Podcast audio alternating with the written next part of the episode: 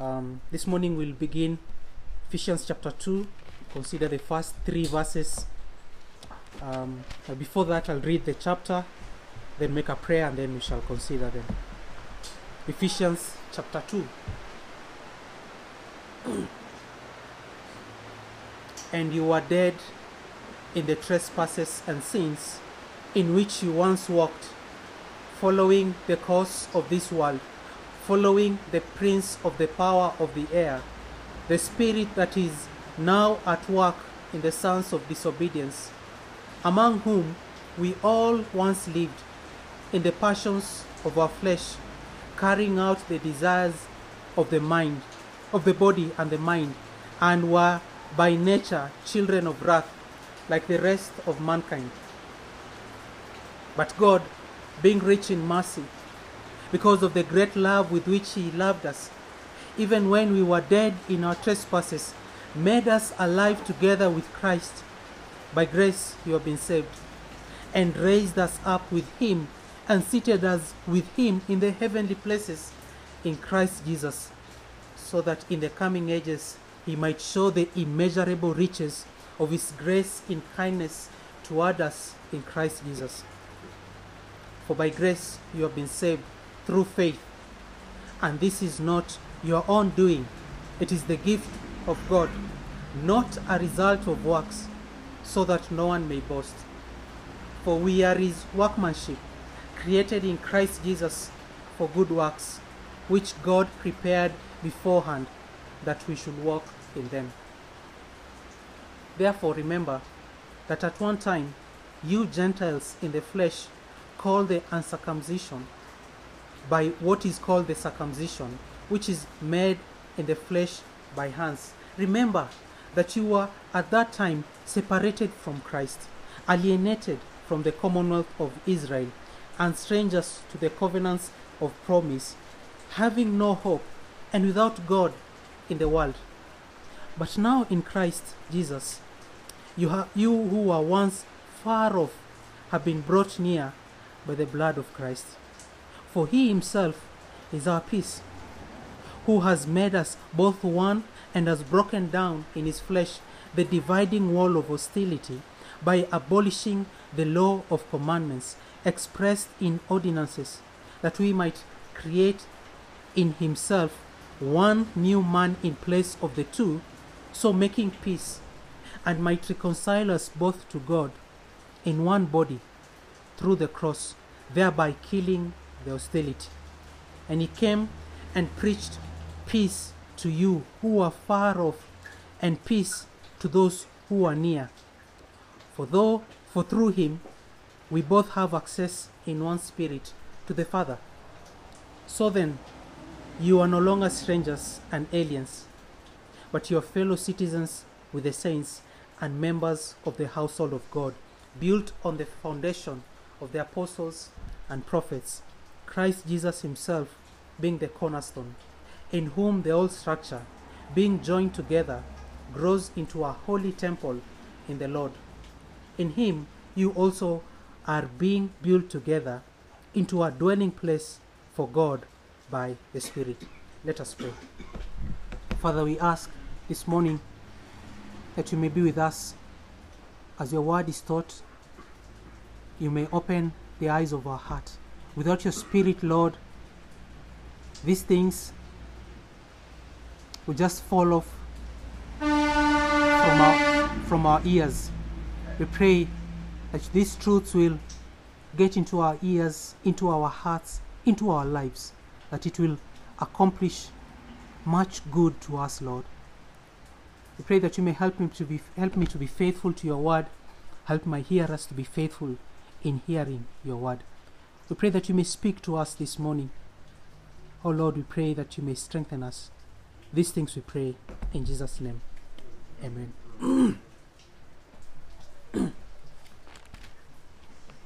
we come to chapter 2 of Ephesians.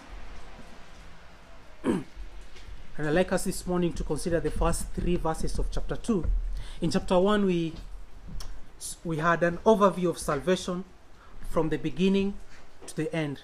God begins the work of salvation in the eternity past, there was a Trinitarian council that planned, executed, and applied the work of salvation. And we, have given, we were given the explanation of how God did the work of salvation. God chose us before the foundation of the world in what we call unconditional election. He predestined us for adoption, He redeemed us by the blood of Jesus Christ. And then the Holy Spirit came to be the seal and guarantee of our inheritance. And then we saw the effectual calling. And all this is for His glorious grace. Salvation from the beginning to the end is all of God. And it is for His glory.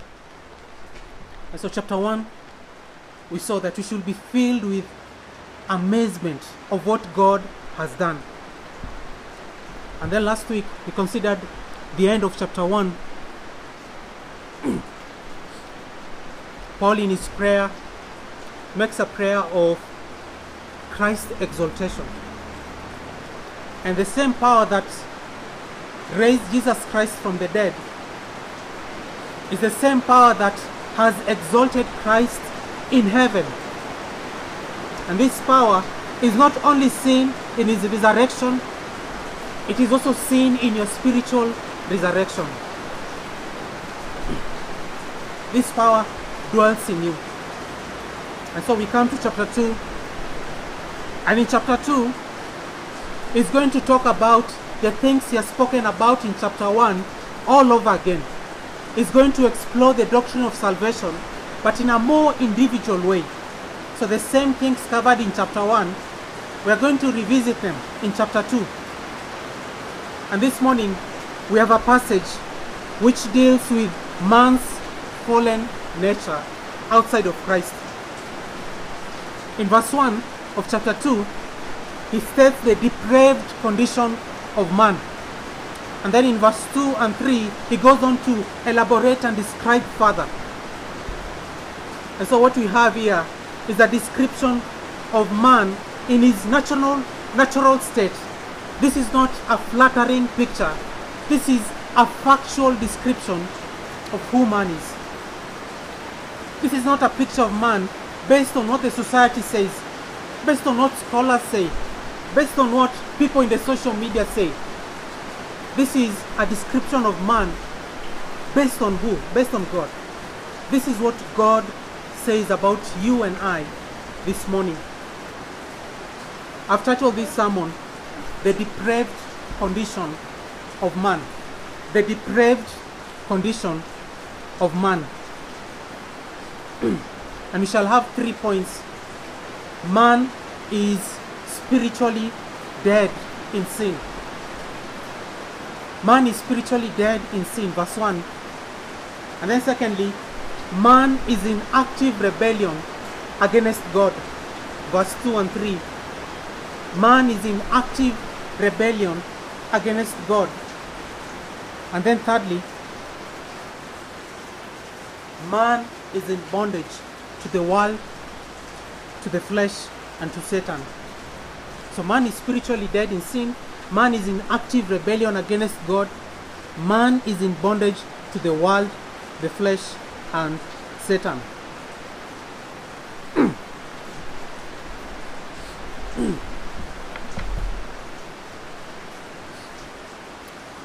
we begin chapter 2 and the words, and you were dead.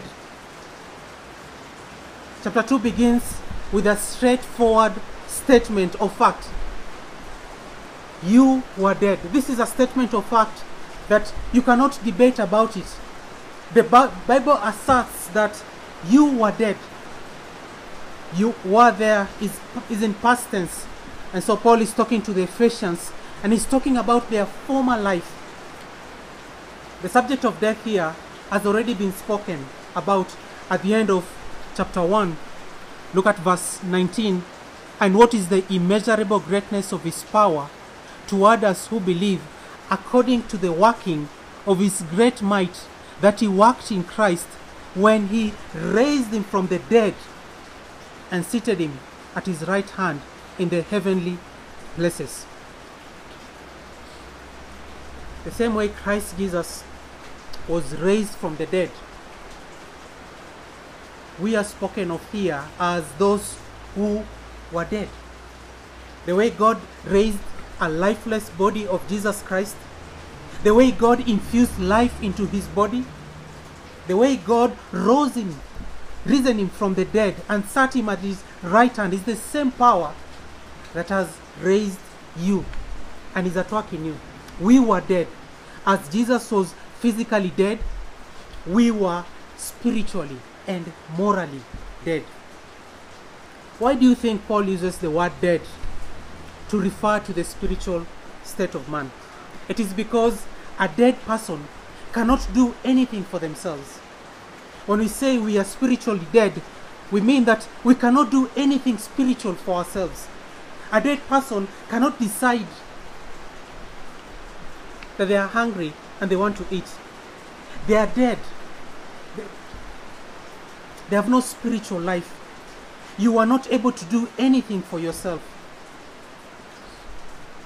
You may be wondering if Paul has been talking about the doctrine of salvation in chapter 1, and then you come to chapter 2, and he gives this disheartening nature of man. Paul wants us to see the greatness of God's salvation. You will never appreciate what God has accomplished unless you see yourself the way you are.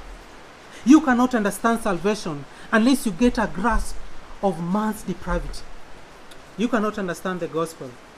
You cannot understand who you really were unless you see yourself uh, as revealed from scripture the gospel is only sweet to you when you understand your true condition in sin our understanding of the grace of god is influenced by our understanding of the doctrine of sin the reason why people cheapen grace today is because they do not have the right understanding of sin if you're going to magnify the grace of God, if you're going to magnify the work of salvation, if you're going to adore Jesus Christ, you must understand the depravity of man.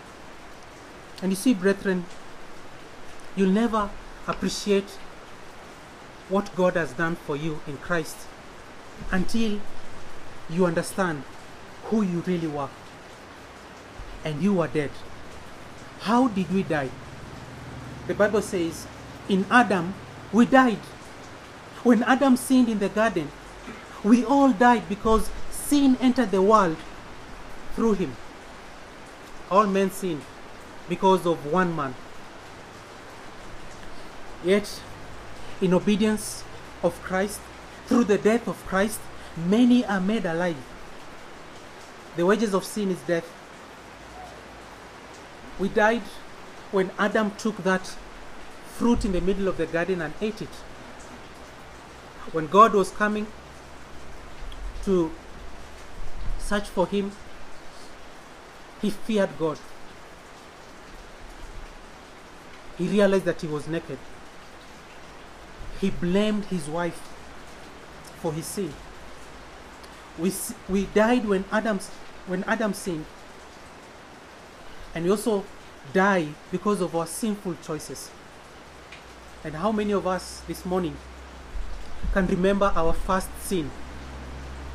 When Adam sinned in the garden, his relationship with God was destroyed. In Adam, all died. And it was this death that he was separated from God. Spiritual death here is a spiritual separation from God. You see, life, the life of a soul is in God. But when there is sin, that life is separated from God. The world is functioning this day. People are going about their businesses, but they don't realize that they are dead. That their soul is separated from God. That they are dead in sin. They are in a state of spiritual alienation from God. the world is without communion with God. The man has, the- man has no real life. Man has no saving fellowship with God. Man cannot know God. We did not have fellowship with God. But the hour came when the voice of God rang and we were made alive.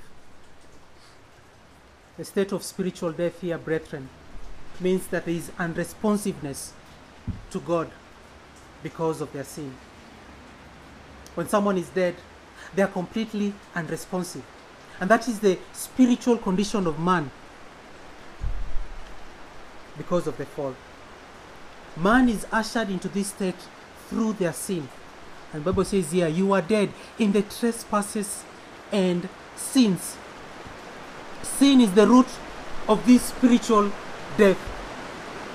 This death has been brought about by sin. And Paul uses here the term trespass, indicating that we transgressed against the law of God. We went beyond the boundary which God has set. And uses the term sin, sin to mean that we missed the mark.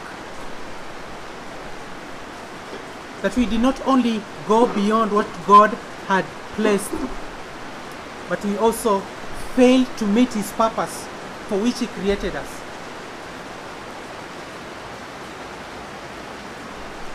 Our sin and trespasses have separated us from God.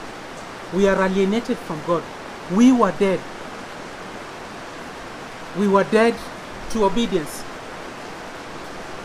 We, are, we were alive to rebellion. We were dead to submission. We were dead to faith. We had no living spiritual nature to incline us to God. You are dead to righteousness. You are dead to holiness. You are dead to obedience. You are dead to faith. Without the Savior, you had no spiritual inclination at all. There's no spiritual life at all. You see, if you don't understand the problem of man, you'll resort to strategies and plans and schemes and techniques to improve yourself and to make yourself better. Man does not need quick fixing. Man needs entire deliverance, entire salvation. Salvation is of God. Salvation comes to man to reveal to them their utter helplessness and hopelessness. This is a picture of man without the grace of God. This is God's opinion of man. And everything around us argues against this view of man. This is not a theory. This is a fact. This is God telling man that without Christ, you are dead in your sins and trespasses. You'll never understand life in this world apart from the biblical doctrine of man. How do you explain a mother killing his four children and burning them? How do you explain the murders, the acts of cruelty and robbery, oppression, and the injustice that defy our imagination? How do you explain the evil that is in the world? Things that the world cannot even deal with, cannot even explain. Do, do you realize that the world does not have explanation of such things? People are groping in darkness for an explanation. How do you explain the problem of alcoholism? Alcohol has been there throughout history. It has continued to kill people. And yet, scientists will, say that it is that alcoholism is a syndrome. It's a condition. It's not a, it's simply a disease. You see, the world cannot deal with these problems. The world does not have explanation to the problem of man. There's no answer. The world even refuses to see the problem as it is. Apart from your understanding of verse 1 to 3, you'll never understand salvation. You'll never understand Christ. you'll never understand yourself. And that's why we cannot sweep human depravity under the carpet and expect that everything with man is fine. Man's greatest problem is not necessarily what he does, it is who he really is, their spiritual state. It's only God made manifest in the exaltation of Christ who can come and quicken man in their dead state. Our condition is so terrible that no one and nothing can rescue us apart from God's power. This is who we really are. This is the state of the world. That is the state of your lost brother, your lost sister, your lost father and mother, your lost child. This is who you were before you came to faith. You were alienated from the life of God, driven into sin by your own passions. We were deserving of God's wrath by our very nature. We lie because we are liars by nature. We did what we did because of our fallen nature in Adam. And so when you go out for evangelism, do you rightly conceive what the situation is? That man is dead in his trespasses and sin. These two words here give comprehensively about our fallen state. To trespass is an act of violation against the law of God. It's to go about it's to go over the line. It's to go beyond the boundary God has set. Sin has the idea of lawlessness, the idea of falling short of the standard. The standard was set and you could not meet it. Brethren, time will fail us if we begin to record the number of times you have sinned against God.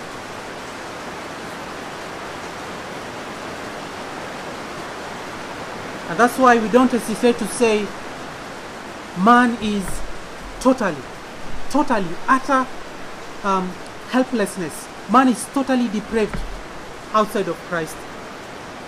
Man is morally corrupt, pervasively sinful.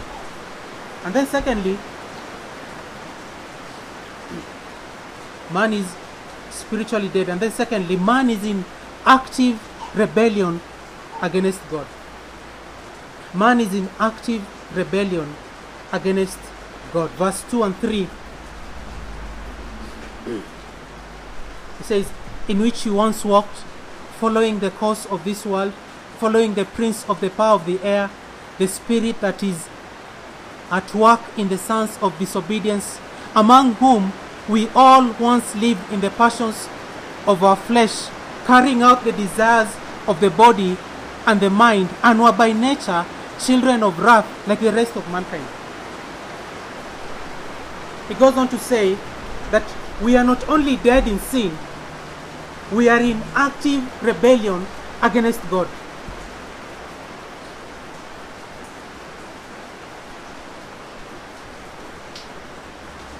That your life is bent toward darkness. Your life is in opposition towards God. You resist God. Paul is saying here that our spiritual condition of darkness can be evidence in our life. It can be seen. You're able to know it based on your life. Men rebel against God. They live according to the lust of their according to the lust of their flesh. They indulge in the desires of the flesh. They're in active rebellion against God. Our spiritual death means that we are actively opposing God. This is not a few individuals, this is the whole human race. This is the mindset of the world. People are in sin and in rebellion against God. Paul says that you once walked And then notice the tense that he uses, it is in active form. He says, You are following, following the course of the world. You are following the prince of the power of the air. You are carrying out the desires of the body and the mind, and are by nature children of wrath.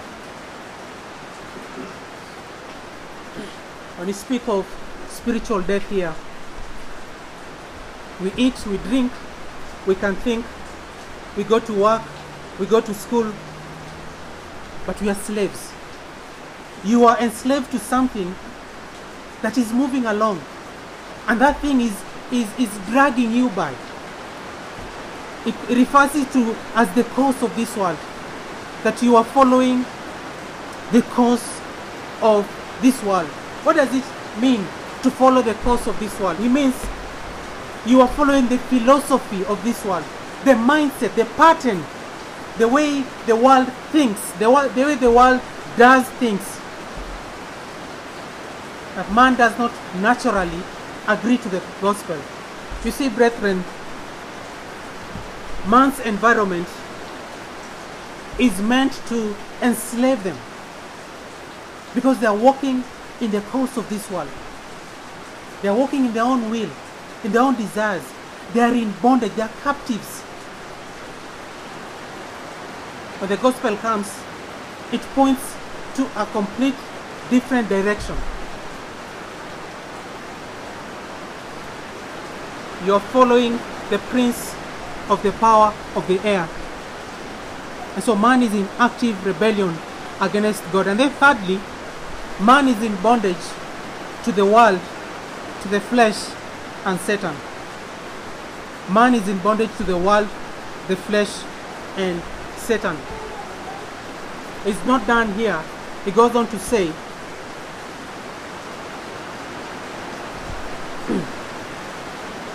the man is under the dominion of the system of this world. Man is under the dominion of Satan. It refers to Satan there as the prince of the power of the air.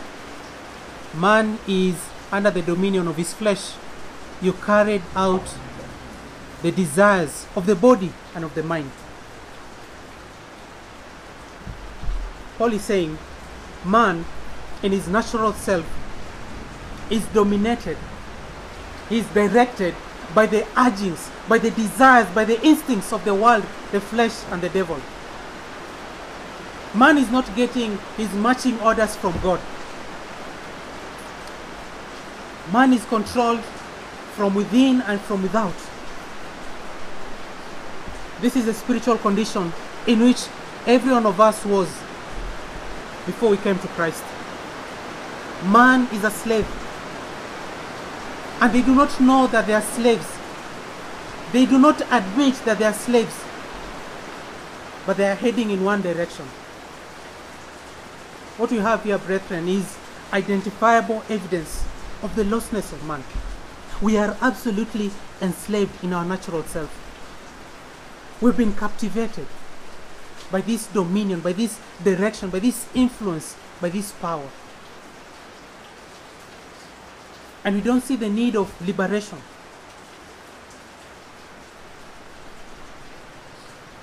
There's an entity that stands behind the world system, and that is Satan, the God of this world, the Bible says, the ruler, the spirit of this age.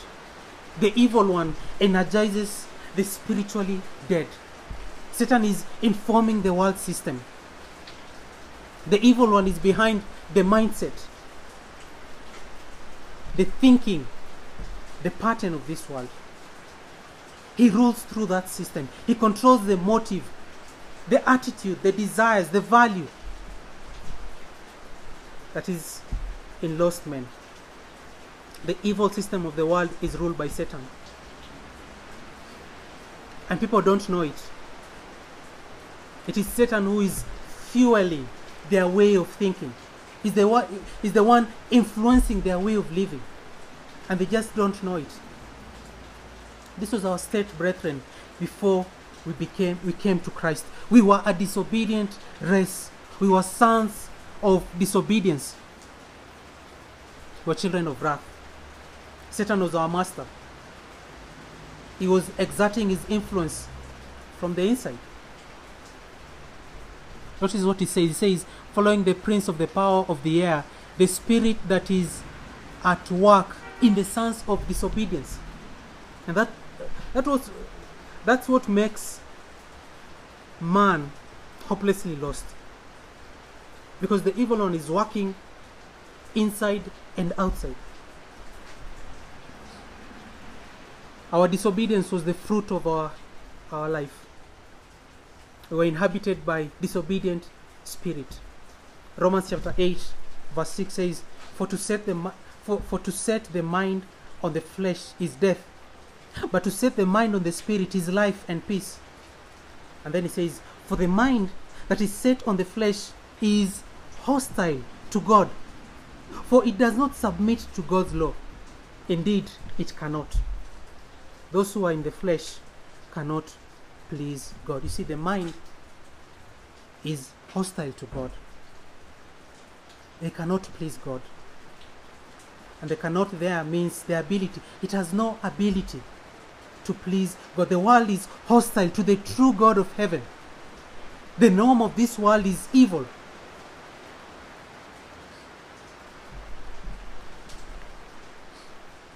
Christ came. He came and he gave himself for our sins. And Galatians says to deliver us from this present evil age. And Colossians 1:13 says, God has delivered us from the dominion of darkness and transferred us to the kingdom of his beloved Son. 1 John 5:19, we know that we are of God and the whole world lies in the power of the evil one. God is the only one who can deliver us from the power of darkness.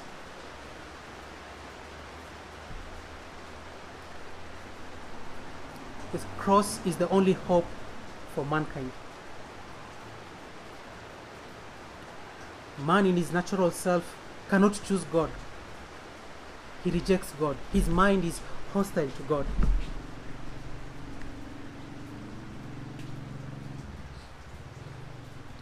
Satan influences his, inf- his power on the lost people. The Bible says here that the spirit that is now at work in the sons of disobedience. He controls their will, their desires, their passions, their attitudes. And our only hope, brethren, is Jesus Christ. We are born in moral corruption.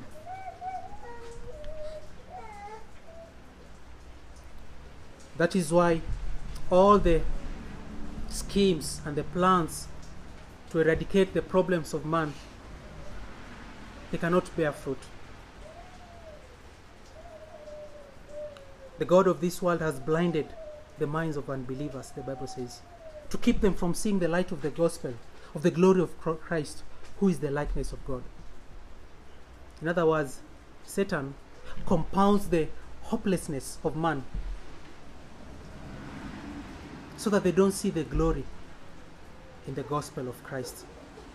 The cross is foolishness to the world. It is foolishness because the natural man does not receive the things of God.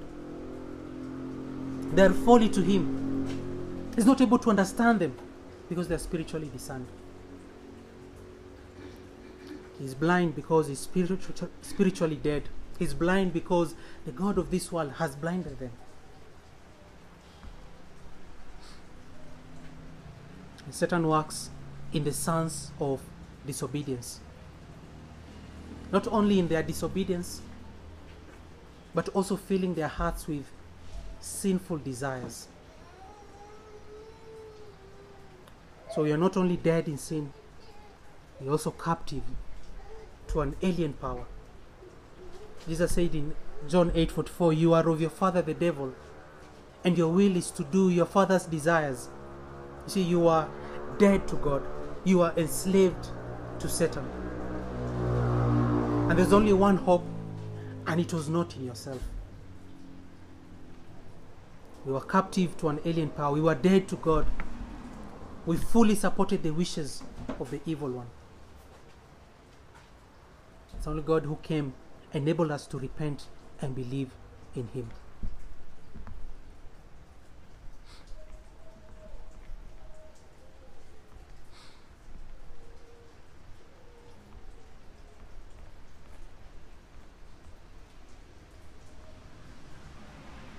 And then at the end of chapter 3 it says, Among whom sorry, among whom we were all we all once lived in the passions of our own flesh, of our flesh, carrying out the desires of the body and the mind, and were by nature children of wrath like the rest of mankind. We needed a savior, and Jesus Christ opened the eyes of our heart. Man is in a dreadful condition. Man is is, is, is in helpless rebellion, rebellion and is under the wrath of God. And men are living in this world. They're not dragged around to do the things that they are doing. They're not forced to do it. They are under that power. They are under that dominion. In Jeremiah 13 verse 23, can an, can an Ethiopian change his skin or the leopard his spots? Then also you can do good who are accustomed to do evil. We loved evil. That, that was the only thing that we enjoyed because that was who we were. And so, what made us to despise our sin?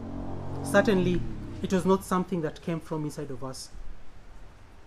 What made you to desire the true and the living God? A change had to happen. Left to yourself, you are dead. It is God who must begin the work of salvation. The Bible says, For by grace you have been saved through faith. And this is not your own doing. It was not your own doing. The Bible says it is the gift of God, not a result of works, so that no one may boast. As the gospel was preached, God infused spiritual life in your soul, and you are able to believe in Him. The natural person does not accept the things of God, they are folly to him. They are not able to understand because they are spiritually discerned. Apart from the Spirit of God working in the souls of men, will never accept God, will never receive the gospel. And the reason is we are foolish. It, it is foolishness. Foolishness is tied up into our fabric of our mindset.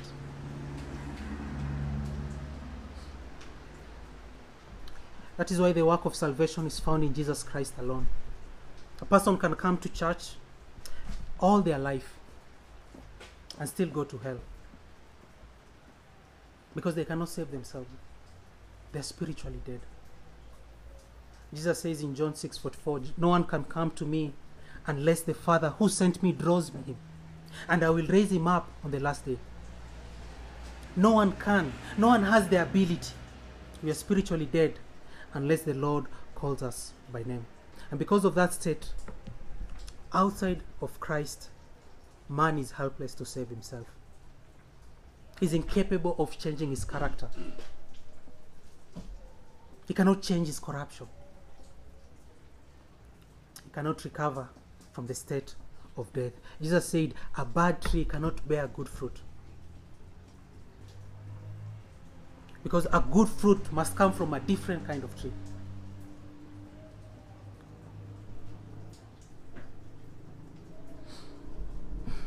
Apart from the move of the Holy Spirit, we'll gather here every Sunday.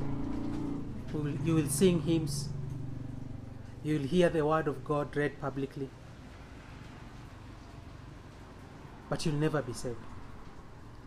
God must move the Spirit of God must move to quicken you. It's only God who can raise you from the dead. And so we are in this state, state of helplessness. And the source of our redemption cannot come from ourselves. It must come from somewhere else. It must come from God. If you understand this, you'll be a prayerful people because you understand that it is only God who can save sinners. When Christians are prayerless, it means that we don't believe that those around us are dead? Or do we, do we assume that those people somewhere down the line they'll become believers if they continue coming to church? Spiritual death is a life dominated by the world. It's a life dominated by Satan. It's a life dominated by sinful desires. Why did God save you? God saved you, says in verse 4, because He's rich in mercy, because of the great love in which He loved you. By grace, you have been saved through faith. The power that raised Jesus Christ from the dead, the power that exalted Him in the highest place, is the same power that raised you from your spiritual death. And as Christ is seated in the highest place, He's seated with you. And that's the reason to praise God. Nothing less than this power will save you. That's why you, our confidence is in God. Our confidence is in His Word. The hymn said, Long my imprisoned spirit lay, fast bound in sin and nature's night. Than I diffused a quickening ray. I woke, the dungeon flamed with light. My chains fell off, my heart was free. I rose, went forth, and followed thee. My chains fell off, my heart was free. I rose, went forth, and followed thee. You see, you're guilty. You're helpless, as the hymn writer says. Lost were we. Blameless Lamb of God was He, sacrificed to set us free. Hallelujah. What a Savior.